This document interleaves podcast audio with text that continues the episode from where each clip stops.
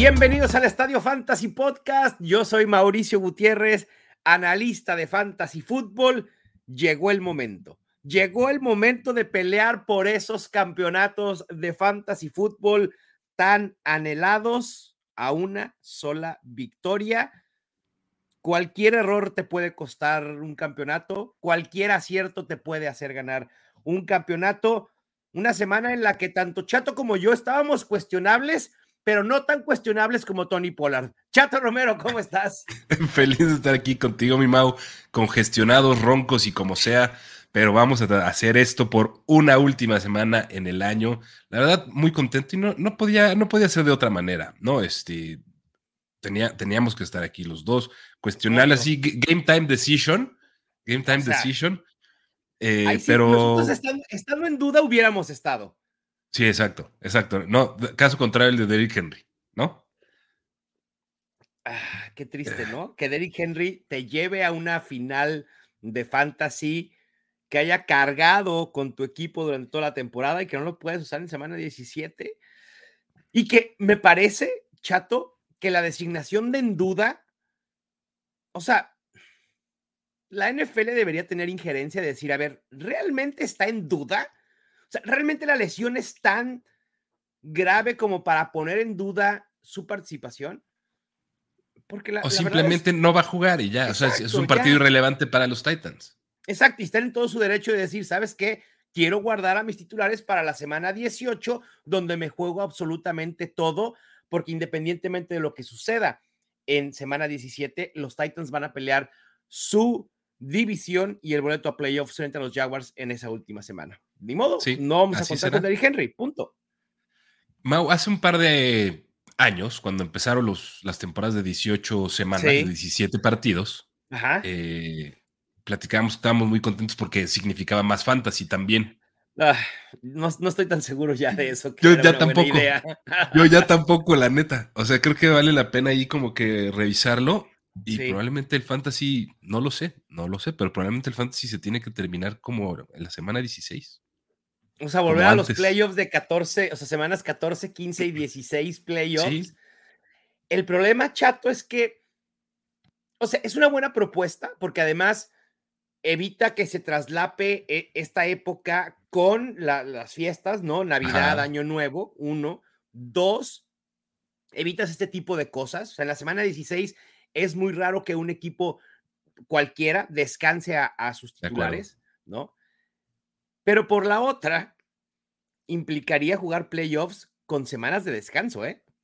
Ah, semana 14, sí es cierto. Claro, exactamente. Y entonces tapas un hoyo para abrir otro. Está peor el otro. Está peor, el, otro. el otro. Sí. si la NFL nos dijera, a ver, las semanas de descanso se van a acabar a partir de la semana En la semana 13, va. lo compro. Playoffs 14, 15 y 16 y ya semanas 17 y 18 nos dedicamos a otra cosa. sí, me, gusta. Sí, sí, sí. Vamos a ver, vamos a ver ahora que sale el, calendario para el año que entra. Sí, el problema es que si no es constante este tema, vas a tener que estar cambiando esto cada año de, en la NFL y en Fantasy. Entonces, eh, sí se vuelve complicado, pero bueno. Y además también de lo de Derek Carr, digo, de lo de Derek Henry, tenemos lo de Derek Carr. Híjole, qué, qué, duro, qué duro que ya también lo van a descansar para el resto de, la temporada. El mismo Derek, lo van a descansar, o sea, lo van a descansar literal así de ah, ya, vete a descansar. Y él mismo solicitó en conjunto con el equipo que, que no tenía, que, que, no tenía nada que hacer ahí Exacto, para que no quede hacer una distracción. Claro, pero ¿qué distracción va a ser uno de los líderes de ese equipo? No lo sé. Y entonces ya se enojó Davante Adams, ¿no? y obviamente afecta el valor fantasy de Josh Jacobs y, el valor fantasy de, Darren Waller y ponen un predicamento a quienes tienen a estos jugadores de cara a una final, porque además el coach eh, eh, McDaniels dejó abierta la posibilidad que otros veteranos pudieran descansar y no que estuvieran inactivos, sino que pudieran estar activos y a medio juego te vas a la banca a tomar descanso. Sí, uy, qué, peligroso. Y además contra la defensiva de San Francisco. Además, agrégale, o sea. Peligroso, va a estar difícil. Todo lo relacionado con los Raiders esta semana va a estar difícil. Exacto. Sí, va a ser complicado. Ahorita lo veremos reflejado en los rankings. Chato, vámonos con los corebacks.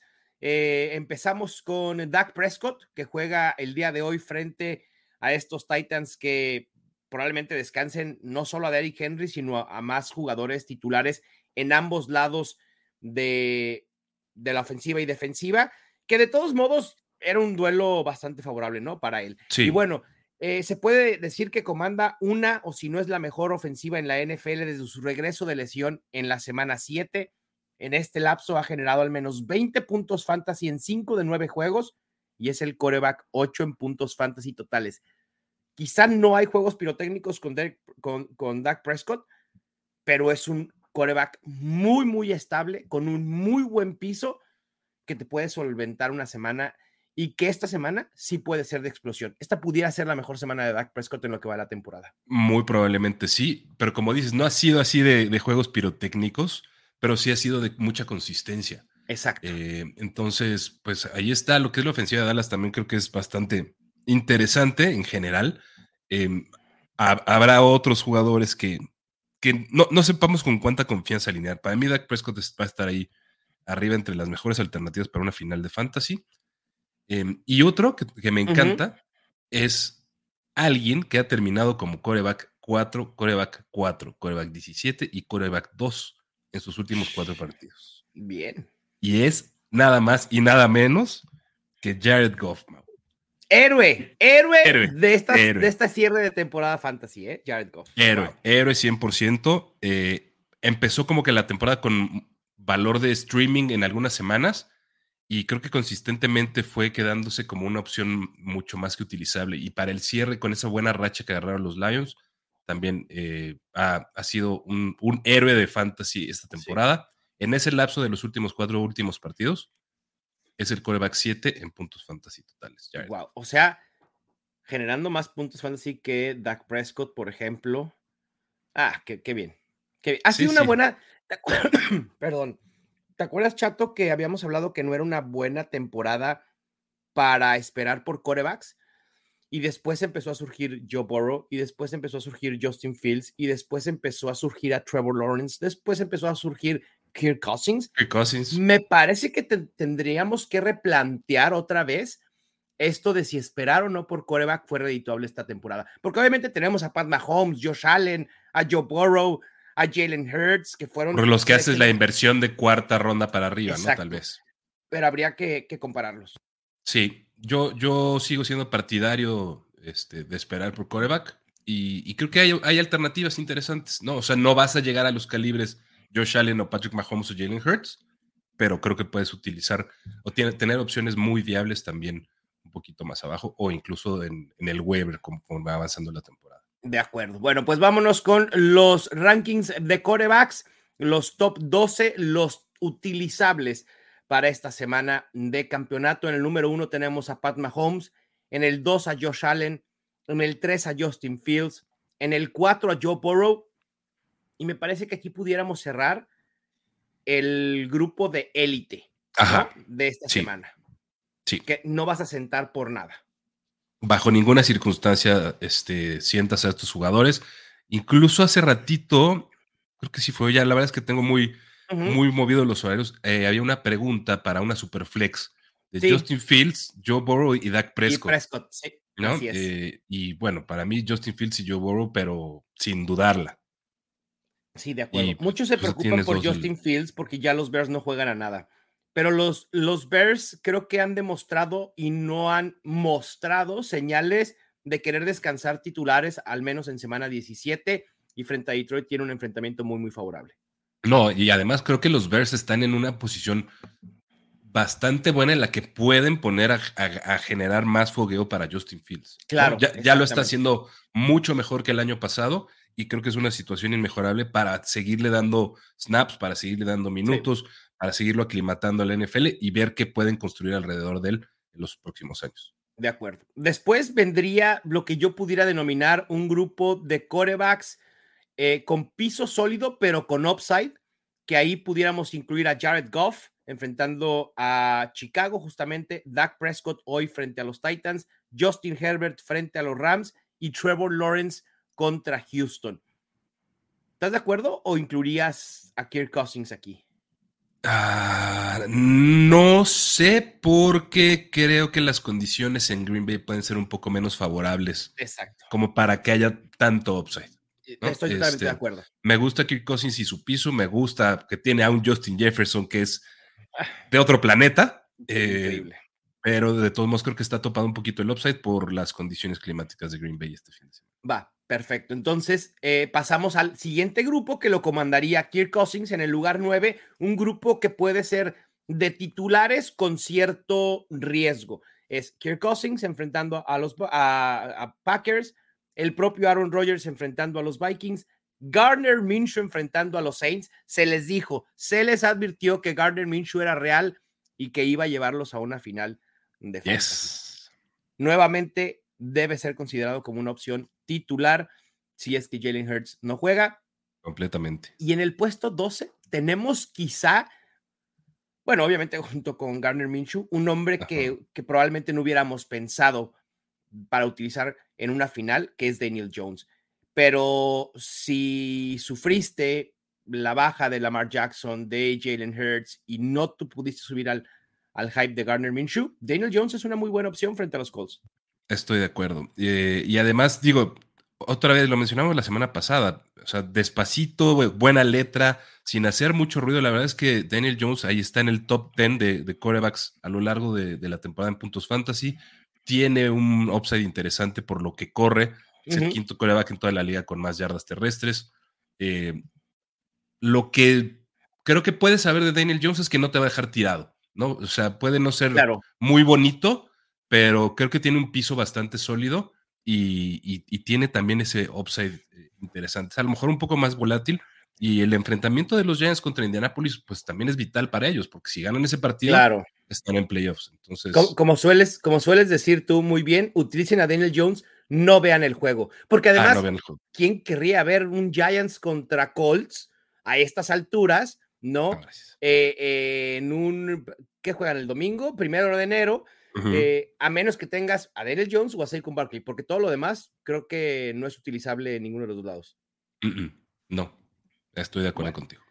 Después, eh, nuestro grupo de corebacks 2, donde aquí creo que hay una mezcla de opciones que pueden ser consideradas como streamers y otros que preferiría evitar. Tenemos en el 13 a Mike White, en el 14 a Tom Brady, en el 15 a Brock Purdy, en el 16 a Gino Smith con un enfrentamiento muy complicado frente a los Jets, en el 17 a Deshaun Watson, 18 Russell Wilson y le paramos de contar o ponemos a Teddy Bridgewater. Yo le paraba de contar antes de Deshaun Watson y Russell Wilson, la verdad. Sí, yo también, sinceramente. Sí, sinceramente. Creo que Gino Smith pudiera ser el último si realmente no tienes ninguna otra opción y dices, bueno, no me importa el enfrentamiento contra los Jets. Gino Smith se las ha, eh, se las ha podido eh, arreglar para producir aún en enfrentamientos complicados pero sí me cuesta trabajo. Prefiero a Mike White y prefiero a Brock Purdy. Yo también, yo también creo que Brock Purdy, el enfrentamiento de visitante contra un equipo de Las Vegas que, como decía, se especula que pueden empezar a descansar jugadores, puede ser también muy interesante. Eh, se ha visto bien con un piso muy sólido. De Sean Watson y Russell Wilson, yo la verdad es que preferiría evitarlos eh, casi a toda costa. Sí. Casi a toda costa. Yo también. ayer en el Space en NFL Fantasy en español, chato con, con Ore, le decía, ni en nuestra peor pesadilla nos imaginamos una semana 17 en el que corebacks titulares fueran Gardner Minshew, Mike White, Brock Purdy, Teddy Bridgewater, Tyler Huntley, Sam Darnold, Baker Mayfield, Colt McCoy, Carson Wentz, Davis Mills, Desmond Reader, Nick Foles, Andy Dalton y Malik Willis. Ah, Jared Stidman. Ah, sí, claro, Jared Stidham porque va a ser el titular de los Raiders contra los 49ers. Wow. Újole. No, no. O sea, bueno, por lo menos hay solidez. Por lo menos hay solidez en el top 15. Salvaje, esto es salvaje. Pero bueno, Qué dolor. hay opciones. Por lo menos hay 12 opciones de buenos corebacks para utilizar en Fantasy Football. Vámonos con los running backs, Chato. Y comienzo con cinco corredores que han tenido al menos 20 acarreos en zona roja en las últimas siete semanas. Son Jamal Williams, que tiene 25, Ezekiel Elliott, que tiene 25. Ahí está la razón de todos los touchdowns que ha generado Ezekiel Elliott. sorpresa, Devin Singletary con 23, Deonte Foreman con 23 e Isaiah Pacheco con 21. Wow. O sea, están teniendo al menos tres, por, o sea, en promedio tres por semana en zona roja, todos ellos. Isaiah Pacheco es una explosión a punto de suceder. Sí. No sé si va a suceder semana 17, semana 18 en playoffs, pero yo estoy casi seguro que Isaiah Pacheco está próximo a tener una, una semana de 100 yardas por lo menos y dos touchdowns. Sí, sí te la compro. Sí te la compro. Está teniendo, es que está teniendo el volumen terrestre, cosa que no estaba sucediendo cuando estaba Clyde Edwards Hiller. Está teniendo el volumen terrestre y está teniendo los toques eh, zona de gol. Ah, Entonces... y justo, me voy a adelantar, te voy a brincar la, la para hablar justo de Isaiah Pacheco, quien ha tenido al menos 13 acarreos en 7 juegos consecutivos desde la semana 10 y en todos esos 7 juegos ha generado al menos 80 yardas totales. Ha sido muy constante. Simplemente no ha podido explotar, pero bueno. E, ese backfield de los Chiefs se fue, se fue limpiando, se fue depurando conforme avanzó la temporada, ¿no? Exacto. Y mira, Chato, muchos nos van a criticar durante mucho tiempo lo de Clyde Edwards Hiller. Solo para ah. que entendamos, nosotros creímos que Clyde Edwards Hiller podía producir lo que Pacheco y Jerick McKinnon juntos. Exactamente. Que era es, ese, ese jugador que podía hacerlo todo en una ofensiva que te da para producir dos muy buenos running backs en fantasy. En un esquema de Andy Reid, en un esquema de Andy Reid que ya lo habíamos visto antes con otros jugadores, con la inversión que hicieron por él en el draft. Exacto. Pero bueno, no, se, dio. ni modo. Ya, punto. Vámonos a otra cosa. Sí, sin Yolanda, Mari Carmen. Em, otro, ¿sabes quién también trae potencial de league winner? Y me encanta, y al principio de la temporada lo platicábamos. Tyler Algier tiene dos juegos consecutivos con al menos 18 toques, 117 yardas totales y 15.7 puntos fantasy. Sí. A mí lo que más me gusta son los cinco targets que vi en el partido de la semana pasada. 15.9% de target share para Tyler Algier, que era una utilización que no habíamos visto de juego aéreo para running backs en Atlanta, porque ni siquiera acordar el padre se los había tenido, ¿eh? Sí, me entusiasma, me entusiasma, esta semana Tyler Geyer y lo, van a ver reflejado eh, en rankings. Después, eh, ¿vas chat otra vez? Con ah, otro, seguimos con, el, con el backfield de los Chiefs, que es Jerick McKinnon. Ya ha tenido, bueno, la contraparte que es Jerick McKinnon, ya ha tenido un cierre, pero de alarido. Ha sido héroe para cerrar la temporada.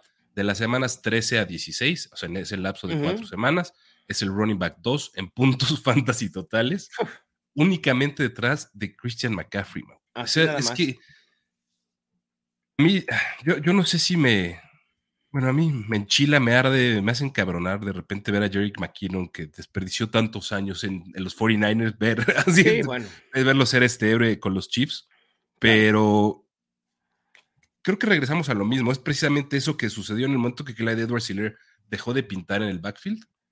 Eh, se distribuyeron bien los roles. Sí. Eh, creo que gran parte de lo que está sucediendo con Jerick McKinnon es atribuible a los touchdowns, eh, pero también entusiasma mucho el volumen aéreo que está viendo. Sí, justo, porque en las semanas en las que no ha explotado, mucha gente va a decir, ah, pues claro, es que tiene dos de esas cuatro semanas, generó más de 30 puntos, pero en las otras dos también pudo producir medianamente bien como un running back dos medio bajo, ¿eh? Exactamente, exactamente. Sí, Jerick McKinnon vuelve a ser una opción muy, muy solventable en semana 17. Y quien creo que también lo es, Chato, es el running back que en las últimas cuatro semanas ha promediado más puntos fantasy que Derrick Henry, Dalvin Cook y Josh Jacobs. Y es nada más y nada menos aquel que creíamos que necesitaba retirarse, K-Makers. Híjole, híjole. ¿Qué, qué? O sea, el que dije la semana pasada no lo toco ni con pinzas. Pero es que, Chato, era, era el proceso. Lo más improbable que te puedas imaginar. Un jugador que venía demostrando inefectividad tras haber sido lesión, la lesión del talón de Aquiles. Sí fue el talón de Aquiles, ¿verdad? Para acá.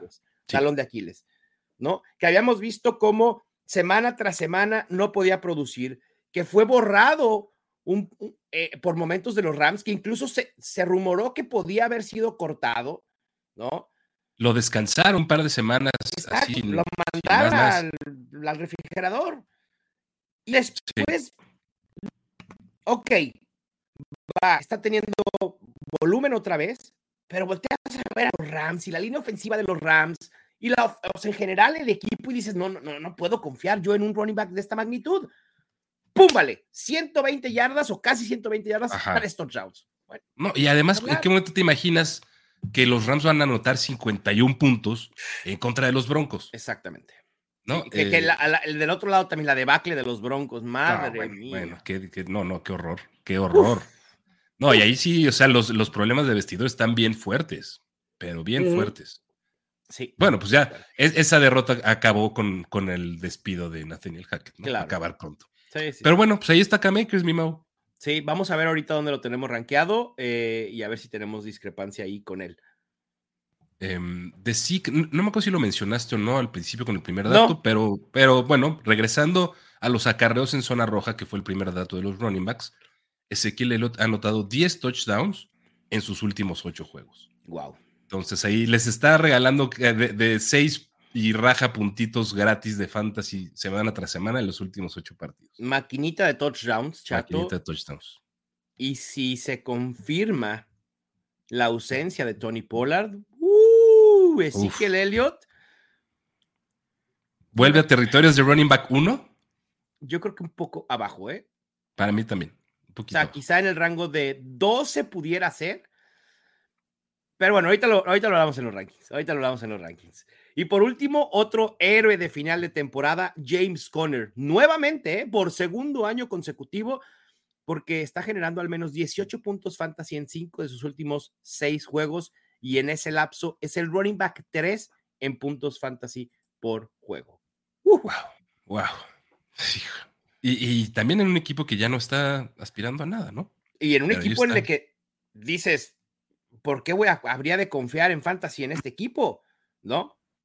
Impresionante, impresionante. James Conner lleva los últimos siete partidos, ha sido top 20 o mejor. O sea, ha terminado como top 20 o mejor. Es impresionante. Y, lo más surreal de todo esto es que hoy, semana 17, estamos contentos porque el coreback va a ser Colt McCoy. sí, claro, porque Trace McSorley no, tampoco los iba a llevar a ningún lado. No, no, no. Con Trace McSurley, el único utilizable hubiera sido James Conner. Punto. Para de contar. Olvídate de, Andrew Hopkins, de Marquise Brown, etcétera. Con Colt McCoy, por lo menos, alguna de las opciones aéreas pudiera ser. Hay un rayito de esperanza. Así es. Vámonos con nuestro top 12 de running backs. Lo comandan Christian McCaffrey, Austin Eckler y Saquon Barkley en el top 3. Le sigue Dalvin Cook, James Conner en el 5 en el 6, Ramondre Stevenson, ahí con, un, con una ligera discrepancia, ahorita lo comentaremos.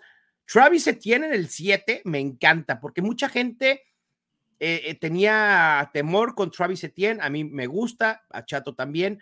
Nick Chubb en el 8, Joe Mixon en el 9, Alvin Camara en el 10, con algo de discrepancia entre los dos, Kenneth Walker, y en el 12, Josh Jacobs, con mucha discrepancia. Exacto.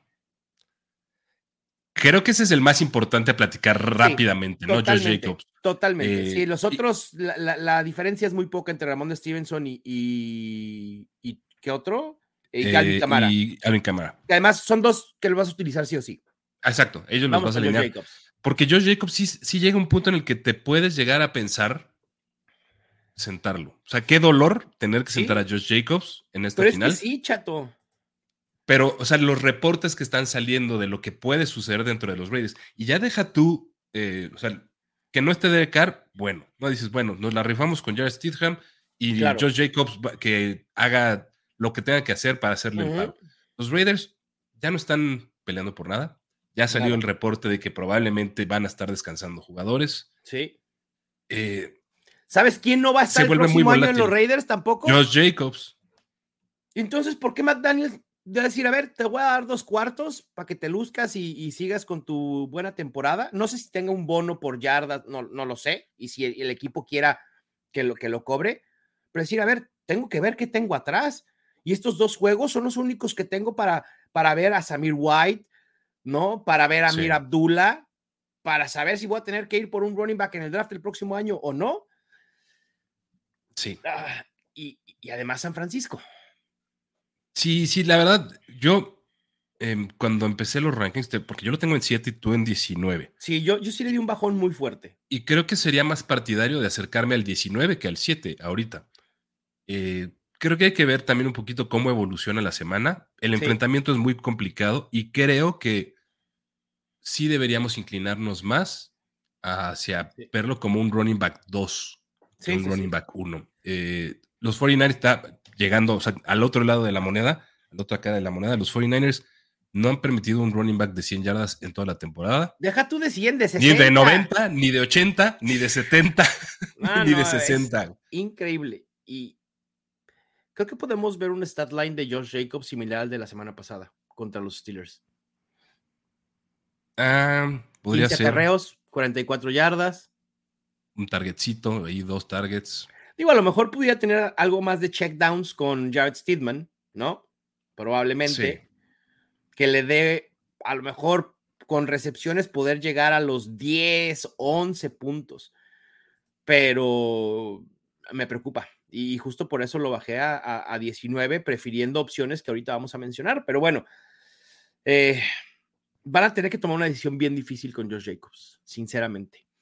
Eh, en los Fantásticos con Fer Calas decíamos que Derrick Henry era la, decisión más difícil de, de esta semana 17 porque todavía no sabíamos que Derrick Henry estaba en duda, pero la de Josh Jacobs está ahí, eh, está, está ahí, qué difícil. Sí, la, de Derrick Henry ya se tomó solita prácticamente, ¿no? Sí, exacto, que, que creo que también, y lo decía con él, creo que te beneficia, o sea, para quienes tienen a Derrick Henry, es mejor saber que Derrick Henry no va a jugar que tenerlo activo, la tentación de ponerlo de titular y que en el primer cuarto, segundo cuarto, cuando los Cowboys se vayan arriba en el marcador, ¿no? Y los Titans se tengan que olvidar del juego terrestre, a la banca, a Derrick Henry, y empezamos a ver, ah, serie ofensiva con Hassan Haskins, otra serie ofensiva con Hassan Haskins, otra serie ofensiva con Hassan Haskins, y todos, ¿y Derrick Henry para cuándo? Para semana 18 para el partido que tienen que ganar para meterse a playoffs los Titans. Exacto, entonces sí es un tema complicado el de Derrick Henry si hubiera estado activo, pero como va a estar inactivo, ya te resolvió el problema a la banca, punto. Tu problema es resolver con quién lo vas a, eh, a suplir. Sustituir. Pero con Josh Jacobs, dices, ¡ay! Sabiendo el potencial que tiene, es uno de los dos running backs que ha promediado más de 20 puntos fantasy en la temporada junto con Christian McCaffrey Duele mucho, duele mucho. Y, ahorita, o sea, yo creo que de las opciones de running back 2 que veamos ahorita, va a haber algunas que, digamos, va, la prefiero a Josh Jacobs y muchas otras que va a ser dura la sustitución. Sí, yo creo que ahorita que hablemos de este grupo de running back 2, podemos decir, una vez que los, que los mencione, dónde está el, la media en la que decimos sí arriba, o sea, sí utilizo estos por sobre George Jacobs, ahí ya no. Creo que eso va a ser interesante. vámonos justo con los running backs 2. Tenemos a David Montgomery en el 13, a Brian Robinson en el 14, Cam Akers en el 15, Jerick McKinnon en el 16, Aaron Jones en el 17, Miles Sanders en el 18, Tyler Algier en el 19, con una discrepancia enorme, 20, Najee Harris en el 21, Tony Pollard, pero con la salvedad de que pudiera no jugar, así que tengan cuidado. Y justo por eso pusimos a Ezekiel Elliott junto con pegado con su compañero. En el 23, Leonard Fournette y en el 24, AJ Dillon. A ver. A ver, uno por uno. Montgomery, sí. Prefiero a Montgomery que a Jacobs. Yo también. Robinson. También. Ni se diga, sí, yo también. Me encanta Brian Robinson esta semana. Cam Akers. Yo no puedo. Yo sí. Yo no puedo, pero hay un argumento. tengo a Makers en el 11. Los Chargers en las últimas, creo que son 5 o 6 semanas, permiten casi 130 yardas totales a running backs. Sí. Yo no puedo, pero no, o sea. McKinnon. No, voy a discutir, prefiero a McKinnon. Ok, o sea, McKinnon sí lo prefieres por sobre Josh Jacobs. Sí. Aaron Jones. Asumiendo que juega y que esté ah, sano. Sí, sí, sí, que esté, que la evolución sea favorable lo que resta de la semana. Miles Sanders. Miles Sanders. Tyler Algier. Josh Jacobs. ¿De verdad? Sí. Yo aquí voy a llevar la contraria. Prefiero al novato de los Falcons por sobre Josh Jacobs. Eh, el volumen, la efectividad, es uno de los running backs que, que mejor está corriendo en las últimas semanas, chato. ¿eh? eh en métricas avanzadas también está teniendo mucho, mucho éxito. A mí me gusta frente a los Cardinals. Sí, dame al Geyer por sobre George Jacobs. Najee Harris. Uy, así de, e, el anti-Tyler Algier de, de, la efectividad, pero, pero hay volumen. Eh, prefiero. prefiero ah, también el enfrentamiento con Baltimore es difícil. Sí. Em, el último juego de Najee Harris contra los Ravens fueron 33 yardas, 17 yardas recibidas, pero lo salvó por un touchdown. Creo que puede ser algo similar, ¿eh? Sí. Un piso. Em, un piso sólido de, 10 puntos al menos. Entonces, voy con Najee. ¿Vas con quién? Con Najee Harris. Yo al revés, porque si los dos tienen un piso estable, ¿no? Hablábamos de que George Jacobs pudiera tener un piso de 10 puntos, ¿no? ¿Quién tiene más upside? ¿Josh Jacobs o Najee Harris? Josh Jacobs. Entonces a mí dame ahí el upside. ¿Qué, semana para discrepar en todo, no, eh? No, no, pero chulada. O sea, los números que estamos viendo aquí de, los rankings, no, no, no, no. o sea, no me acuerdo de una semana que estuvieran tan disparejos. Totalmente. Y a ver, Ezekiel Elliott. Independientemente de lo de Tony Pollard, ¿lo prefieres por, a, a Josh Jacobs o prefieres a Ezekiel Elliott? Uy, no, prefiero a Zeke. Yo también prefiero, prefiero a Zeke. Y si no juega Tony Pollard, ni se diga, ¿eh? Sí, súper. O sea, ni se diga. Yo ya estoy pensando que no juegue Pollard, la verdad. Yo también voy a empezar a operar y voy a modificar mis rankings eh, tomando en cuenta que Tony Pollard no juegue. Y probablemente vaya a subir así que el Elliot en el rango en el que tú, tú, lo tienes. Tú lo tienes en 15, yo en 23. Probablemente lo ponga ahí en el rango de Brian Robinson, Cam Akers, Jerick McKinnon. Entonces, eh, tomen, tomen eso en cuenta. Leonard Fournette, ¿a quién prefieres? ¿A Josh Jacobs o Leonard Fournette? A Josh Jacobs. Yo también prefiero a Josh Jacobs y AJ Dillon ni se diga, prefiero a Josh Jacobs también. 100%. ¿Tú también? Sí, prefiero a Josh Jacobs. Va, perfecto. Venga, pues vámonos con nuestros running backs 3 del 24 al 36 con opciones que pueden ser medianamente utilizables y otros que preferimos evitar. Tenemos a DeAndre Swift en el 25, Isaiah Pacheco en el 26, Sonovan Knight en el 27 y le siguen J.K. Dobbins, Devin Singletary, Deonte Foreman, Jamal Williams, Zach Moss, Rashad White.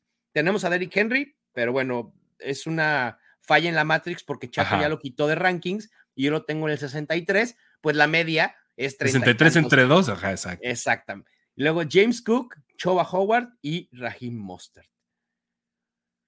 Em, ¿Con quién? A ver, me gusta Swift, en el flex. Fácil. Pero dependiendo de lo que suceda con Jamal Williams también, ¿eh? De acuerdo. ya, e incluso Jamal Williams, si está activo, creo que también puede ser utilizable. De acuerdo. Sobre todo por el enfrentamiento contra Chicago. Sonovan Knight a mí me gusta contra Seattle. A como pesar running de. Back 2. Sí, como un running back 2 bajo. Eh, Isaiah Pacheco me gusta también como un running back 2 bajo. diga Isaiah Pacheco, a mí también. Me preocupa mucho J.K. Dobbins. Me preocupa Deontay Foreman. Sí. Y obviamente Zach Moss, ¿no? Devin Singletary me gusta. A mí también. Creo que eh, Devin puede ser un buen flex o un running back 2 ahí de emergencia. Sí. Y Zach Moss, mm, eh, no. Eh. o sea, tiene, tiene el backfield aparentemente para él, pero no, no me no veo encontrando no, o sea, no me veo encontrando un caminito para alinearlo. Mm. Ahorita lo platicamos, pero acabo de ver una alerta que me, empieza a preocupar. Pero bueno, eh, listo. Eh, Hassan Haskins lo, eh, lo, tenemos 30 y 32 respectivamente. Así que yo, yo no jugaría con Hassan Haskins. Creo que es un juego en el que los Titans van a tener que venir de atrás y no van a utilizar mucho a Hassan Haskins. No lo veo siendo efectivo frente a la defensa de los Cowboys. De los Cowboys. Y menos con la alerta que acaba de llegar, ¿no? ¿Cuál alerta? Pues la que no era la que decías de, no, No, no, no, no, era otra. Wow. Ah. Eso, ya podemos decir. o sea, los Titans, dejen, dejen ustedes que va, o sea, imagínate sentar a Malik Willis, chat, o sea, ¿qué, manera de decir, me vale un carajo este juego. Voy con Joshua Dobbs. Coreback 3. Pues ya, o sea, ¿qué más? Olvídate de Chigosimo Congo, olvídate de Traylon Burks, olvídate de Hassan Haskins. Wow. Ah, tengo que ir por un. Ah, se lo voy a quitar a este cuate. ah, espérate, espérate, espérate. Perdón, chato. Estoy en una final en la que tengo que ir por cualquier coreback que sea titular, porque el otro cuate tiene a Jared Steedman. ¡Oh! Espérame, y es una super. Dale, dale, dale, dale. ¡Ah! Perdón, lo tengo que hacer. No me importa, aunque no vaya a ir por él y aunque no hubiera considerado, le tengo que quitar a todos los. todas las opciones. todas las opciones. Joshua Dobbs, Tennessee. ¿A quién voy a tirar? Eh... No tienes kicker, obviamente. No, no, no, no, no. Adero Wale. Vámonos, adiós. Performance drop. ¡Yes! o sea, va a jugar con Jared Stidham y quién más. Eh, y nada más, o sea, su superflex es un tight end, un running back. No, y ayer estuve a nada de poderle quitar a Jared Steedman y por segundos me lo ganó. En cuanto sale la noticia de sí, la semana pasada le quité a Nick Foles, previendo que me iba a enfrentar con él. Tiene a Tua y a no me acuerdo quién, ah, y a Ryan Tannehill, justamente. Ok. Y previendo que me iba a enfrentar con él en la final, le quité a Nick Foles la semana pasada y ahora le iba a quitar a Trace McSorley, pero me lo ganó en waivers. Luego se anuncia que Colt McCoy juega, después se anuncia que Derek Carr no juega. Y los dos, yo que estamos al mismo tiempo metiendo el waiver, o sea, el, de agencia libre por Jared Steedman y me lo ganó. Pero yo se lo iba a quitar para que no pudiera. O sea, tú, ya lo, tú ya lo tenías listo para, para agregar y ya cuando le lo agregaste ya, lo había agregado. estaba disponible. exacto. Sí. Y ahorita, pues bueno, ya le, le acabo de quitar a, a Joshua Dobbs solo por si tenía la... Ligera intención. Sí, la, intención de ir, oye, un coreback titular, si te mm. puede dar 10, 12 puntitos, y si prefieres... Además, porque además lo puedes, lo puedes tirar mañana a agencia libre. No, o sea, aquí todo el punto es que ya Exactamente. Está bloqueado por hoy. Y aunque no lo pueda tirar, si ya se bloqueó porque jugó, no me importa. O sea, no lo voy a utilizar. Dragon Bowale no lo iba a utilizar, él tampoco. Ah, ¿Qué más da? Venga, bueno, chato, pues vámonos con los running backs después de esta pausa para que el señor pudiera estar al hacer, final de, Dynasty. Pero Me encantó la reacción en vivo. En fin, de las semanas 13 a 16, AJ Brown es el wide receiver 2 en puntos fantasy totales. Devonte Smith es el wide receiver 4. Joyas los dos. Pero es que no van a poder producir porque uno se va a quitar el, del otro. Ah, sí, claro. ¿Te acuerdas que yo muy aventuradamente a principios de la temporada decía que esta ofensiva podía tener un wide receiver 1, un wide receiver 2, un Tyrant top 5 y un running back del top 12? Por supuesto. Y, se va a concretar. De no ser por la lesión de Dallas Goddard. Me parece que incluso con, la, con la, de Dallas Goddard, chato, si sacas puntos fantasy por juego. Ah, fácil. A ver, ¿en qué está Dallas Gedert en puntos fantasy por juego en, este, en, en Vamos a ver. Dallas Gedert es el, 4, 12.3. Ahí está. Ahí está. Y, lo de los wide receivers va, a acabar siendo dos wide receivers. Deja tú un, un wide receiver 1 eh, y un wide receiver 2. Van a ser dos wide receivers top 12. Dos van, a, van a ser dos wide receivers top 12. Sí.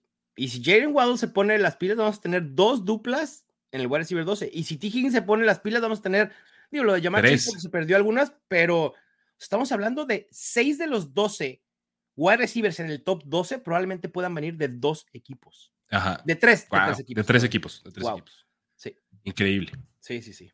¿Sabes quién me entusiasma muchísimo eh, esta semana? bueno, algo que ya nos venía sucediendo y que nos encantaba cuando estábamos viendo a otro coreback en la ofensiva de los Jets. Aquí están los promedios de Garrett Wilson en tres partidos con Mike White de coreback titular.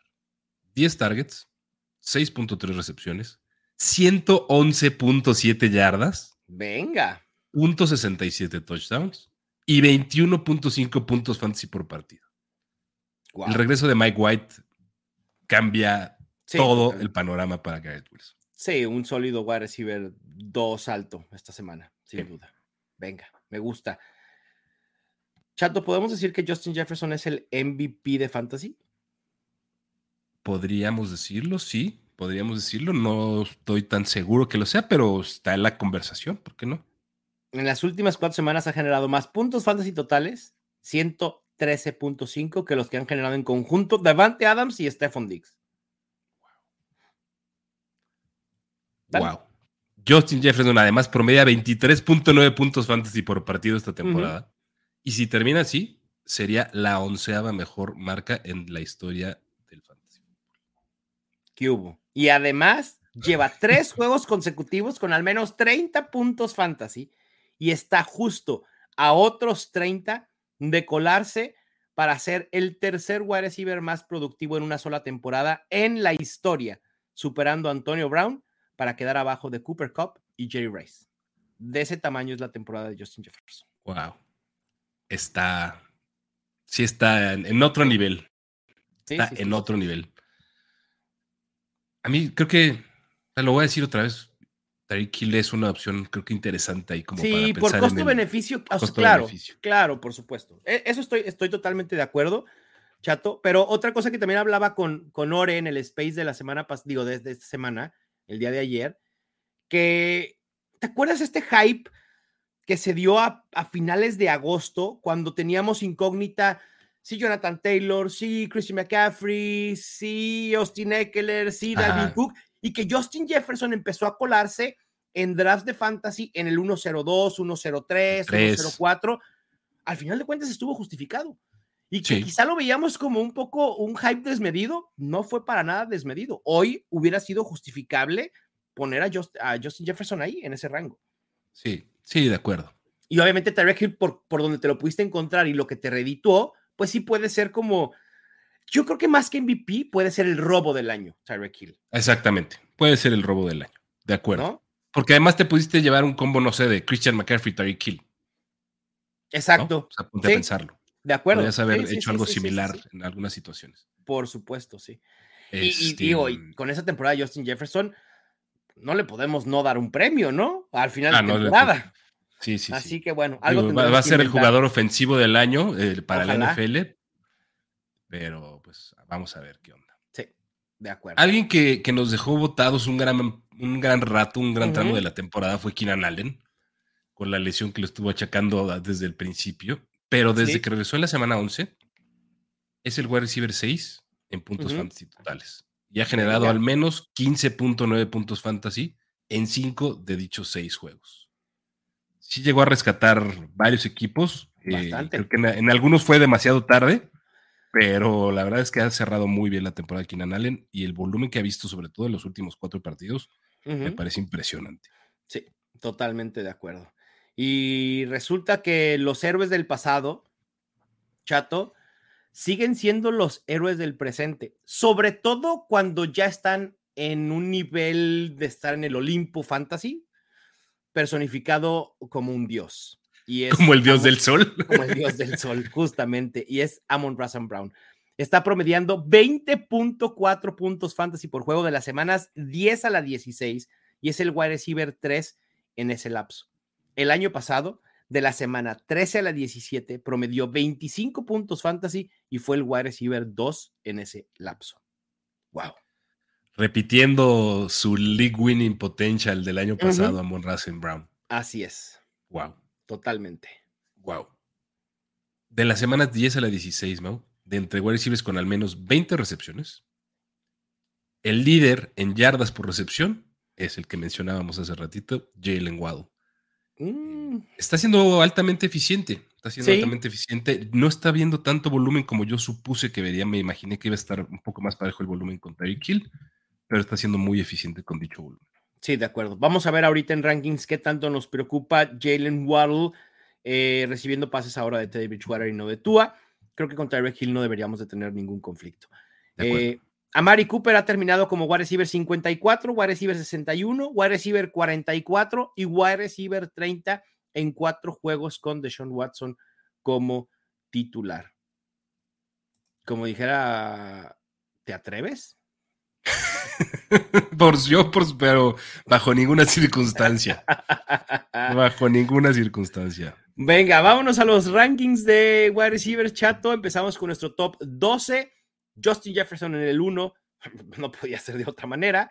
CeeDee Lamb en el 2, Stephon Diggs en el 3, Jamar Chase en el 4, Tyrek Hill 5, Amon Russell Brown 6, AJ Brown 7, Davante Adams en el 8, y ahí está la respuesta de que cuánto nos preocupa Davante Adams con Jared Steedman. En el 9, Keenan Allen. En el 10, T. Higgins. En el 11, Jalen Waddle. Ahí está la respuesta de cuánto nos preocupa Waddle con Teddy Bridgewater. Y en el 12, DK Metcalf.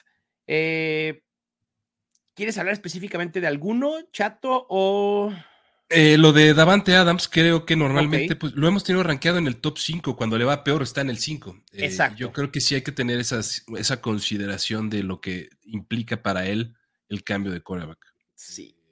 Creo que es más pensar en él como tal vez un wide receiver 2 alto o un wide receiver 1 bajo. De acuerdo. Eh, creo que dentro de todo, él va a salir a hacer su chamba y va a demostrar el por qué se pudo llevar ese contrato con los Raiders. Pero sí me preocupa un poco. Eh, a mí un mucho. un mucho, ajá, un mucho.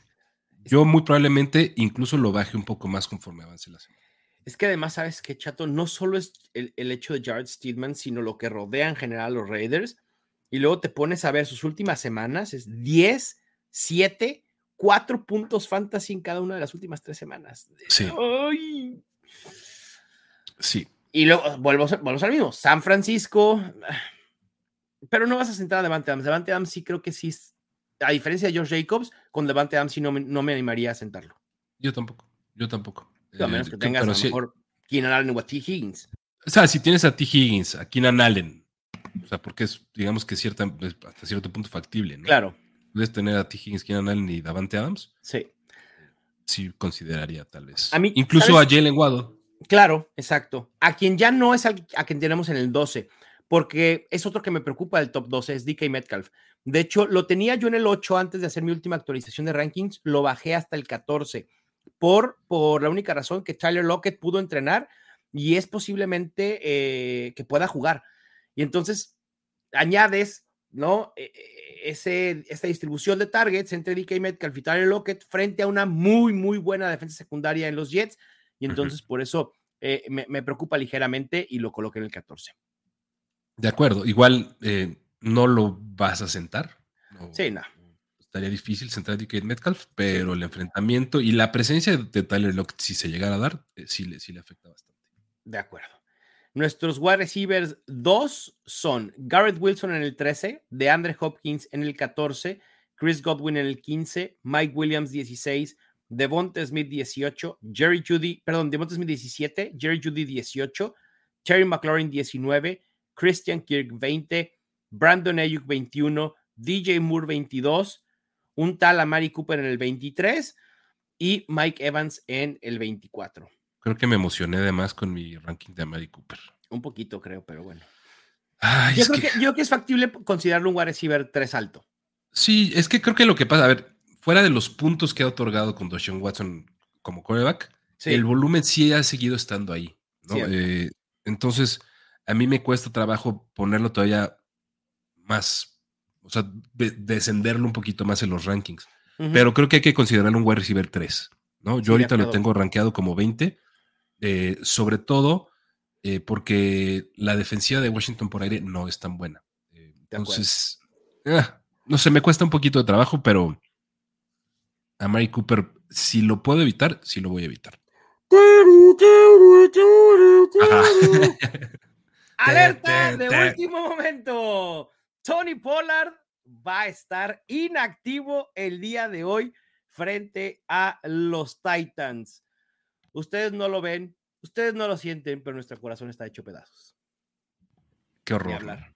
Qué horror, eh, porque es, o sea, te pierdes de dos super alternativas que muy probablemente pudiste, o sea, muchos equipos probablemente tengan a Derrick Henry y a Tony Pollard en su, alineación. Sí, y llegaron aquí a esta final a través de las piernas de esos dos. Espérate, voy más allá, chato. Imagínate a alguien que fue por Derrick Henry en primera ronda, segunda ronda Josh Jacobs, ¿no? En la vuelta, y después agarró a Tony Pollard en la octava a la novena.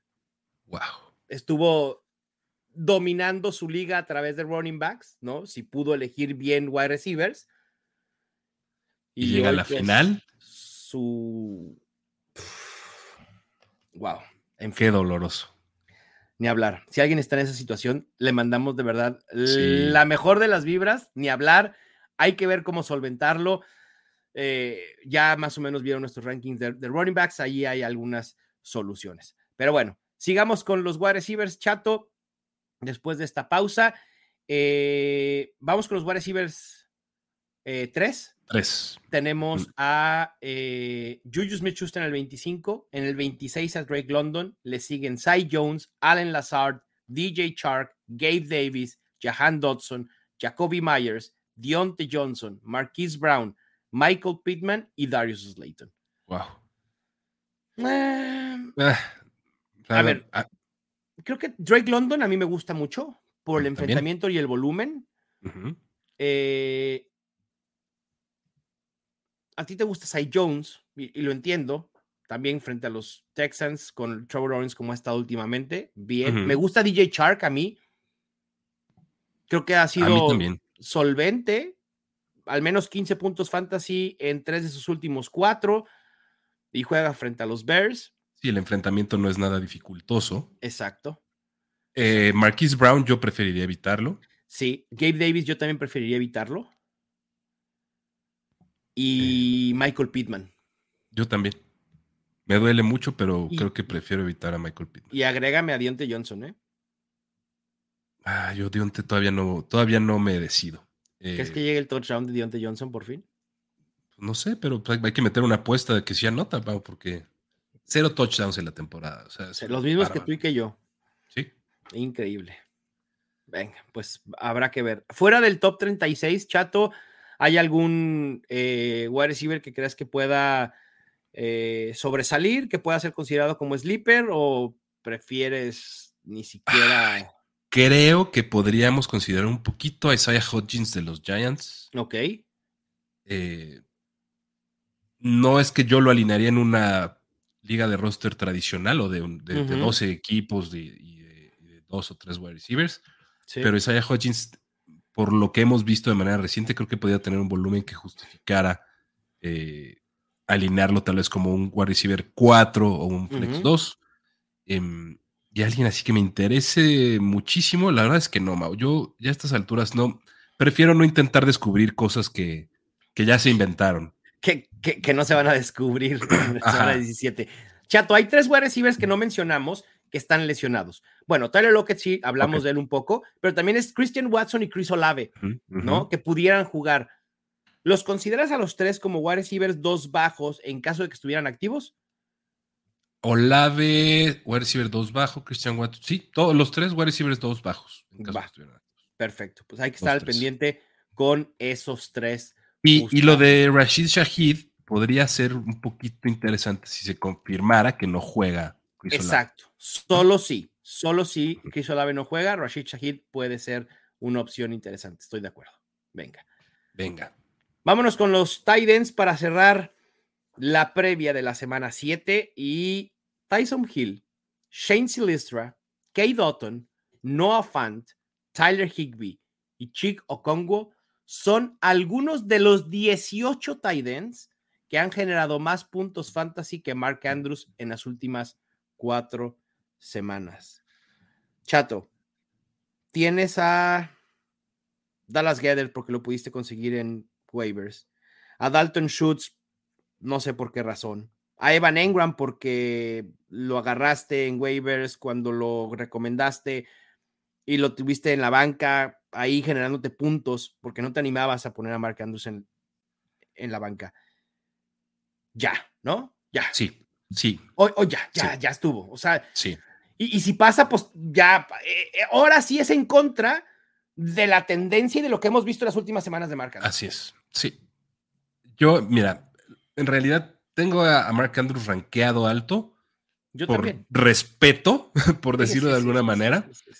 Pero, ah, o sea, sin dudar, alino a Kill, Hawkinson, Engram, Goddard, Schultz, sí. Fryermuth yo no sé si Yo no sé si Firemouth, pero los que mencionaste previamente, sí, sin duda. Fácil.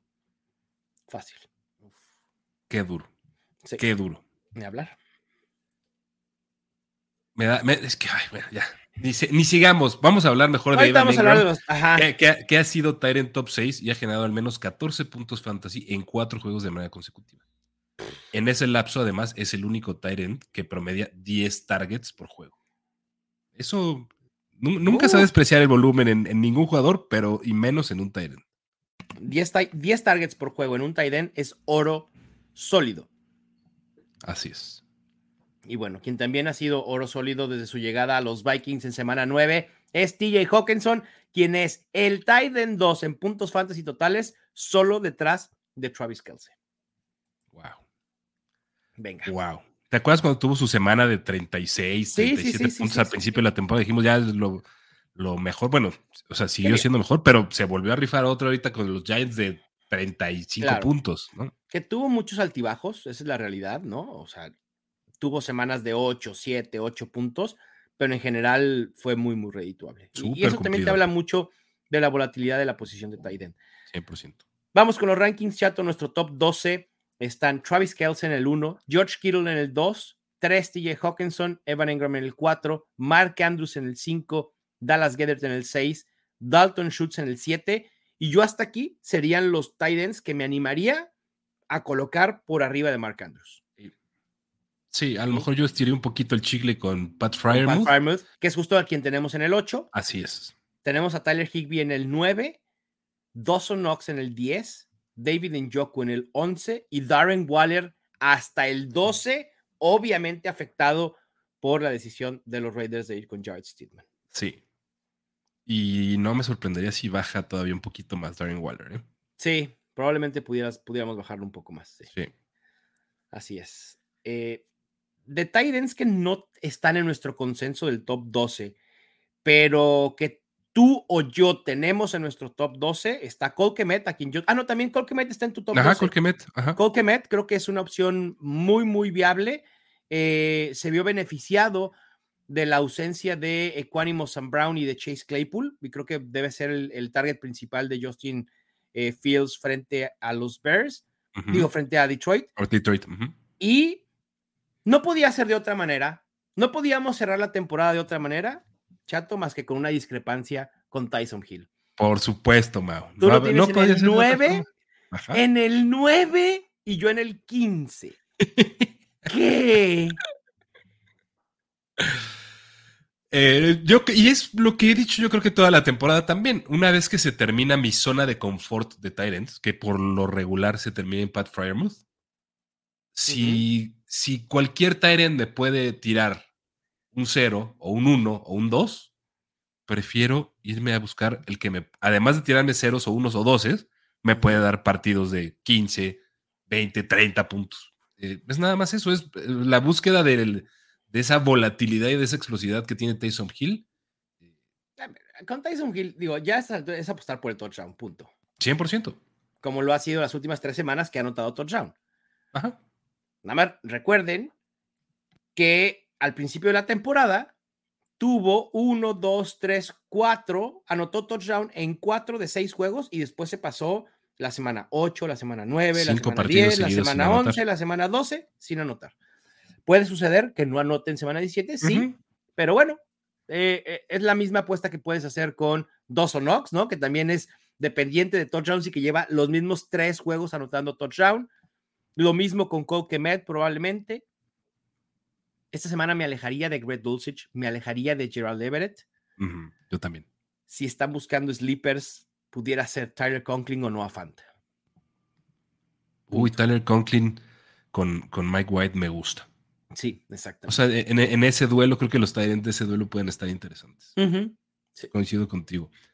Eh, y no sé si Daniel Bellinger me podría gustar un poquito así, un poco más profundo. Eh, no ha visto el volumen que yo esperaba que viera tampoco, pero eh, está un poquito más lejos. ¿El verdadero tight end de los Saints te entusiasma? Juwan Johnson. Juwan Johnson podría pensar, o sea, dependerá mucho qué pase con Chris Olave. Claro. Que tampoco no me entusiasma para nada el brazo de Andy Dalton, aunque sus, aunque sus estadísticas son buenas, lo que o sea, la prueba del ojo no la está pasando para mí. No, no, creo que para nadie más que para alguien en los Saints, pero bueno. Exacto. Entonces, Juwan Johnson podría estar interesante. Pero otra vez, o sea, no, para, para inventar ahorita en semana 17 en campeonatos. Venga, Chato Romero, Pues ha sido un placer estar. Nos aventamos las 17 semanas. Sí, ¿verdad? 17 semanas. En algunas semanas con eh, sobresaltos, ¿no? Yo en las primeras semanas de la temporada me fui a Denver y tuve que grabar como pude. Después tú saliste de viaje hace algunas semanas y también como pudiste, pudiste grabar, pero lo logramos. 17 semanas de la previa de Fantasy ininterrumpidas. Obviamente pensando en todos y cada uno de los que nos escuchan para no dejarlos sin la información eh, necesaria para que puedan tomar sus decisiones. Chato, ha sido una temporada extraordinaria, increíble. Gracias a ti en, particular por comprometerte con, con, este episodio del podcast, ¿no? Y pues es el último de la temporada. Es el último. No el último que grabaremos tú y yo, pero el último de la temporada, sí, sin duda. Así que, sí, mi pues no, no quería desaprovechar más que para agradecerte y obviamente una vez que, que te despide también agradecer a todos y cada uno de los que nos escucharon. De verdad, te lo agradezco, te quiero y felicidades por ese segundo puesto en tu ranking de semana 16. Ándale, mi mamá, muchas gracias, muchas gracias. Segundo lugar en Fantasy Pros de, rankeadores en semana 16. Te lo mereces, porque perdí la brújula con los running backs, eso sí. Bueno, imagínate si no lo hubieras perdido. Se dieron, no manches, pero, la verdad, muchas gracias, Mau. Al contrario, güey, gracias a ti por, por permitirme, ah, creo que ya ni siquiera es permitirme, creo que es algo que los dos disfrutamos muchísimo, claro. que nos, apasiona. Eh, a mil, como te lo he dicho mil veces, hacer esta previa, este episodio cada semana me fascina porque además me aterriza mucho a mis realidades, de las expectativas que voy teniendo de ciertos jugadores o me mueve de un lado para el otro. Me encanta platicar todo esto contigo, me encanta poder hacer estos análisis y estos previas para la gente que nos escuche ha sido una temporada increíble eh, en todos los sentidos. Te agradezco muchísimo todo este año y todo lo que hemos podido vivir desde que nos conocemos. Nada, a ver, a ver qué sigue el año que entra.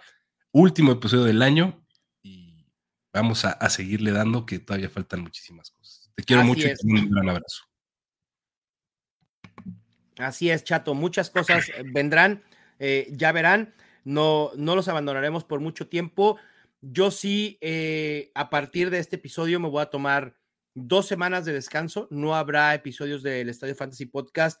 Regresaré eh, o regresaremos porque creo que no le había dicho Chato, pero lo voy a invitar a nuevamente a hacer esos análisis de review de cada ronda que va pasando de playoffs con, con takes de fantasy que podemos empezar a tomar para 2023.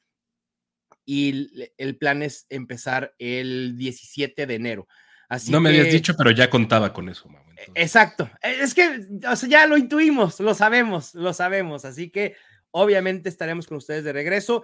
Muchísimas gracias, en verdad, por cada escucha, por cada like, por cada compartir el, podcast, por regalarnos en este episodio en específico o en, o en, este, en esta serie de previas fantasy, regalarnos a veces poquito menos, a veces poquito más de una hora de su tiempo, lo valoramos infinitamente.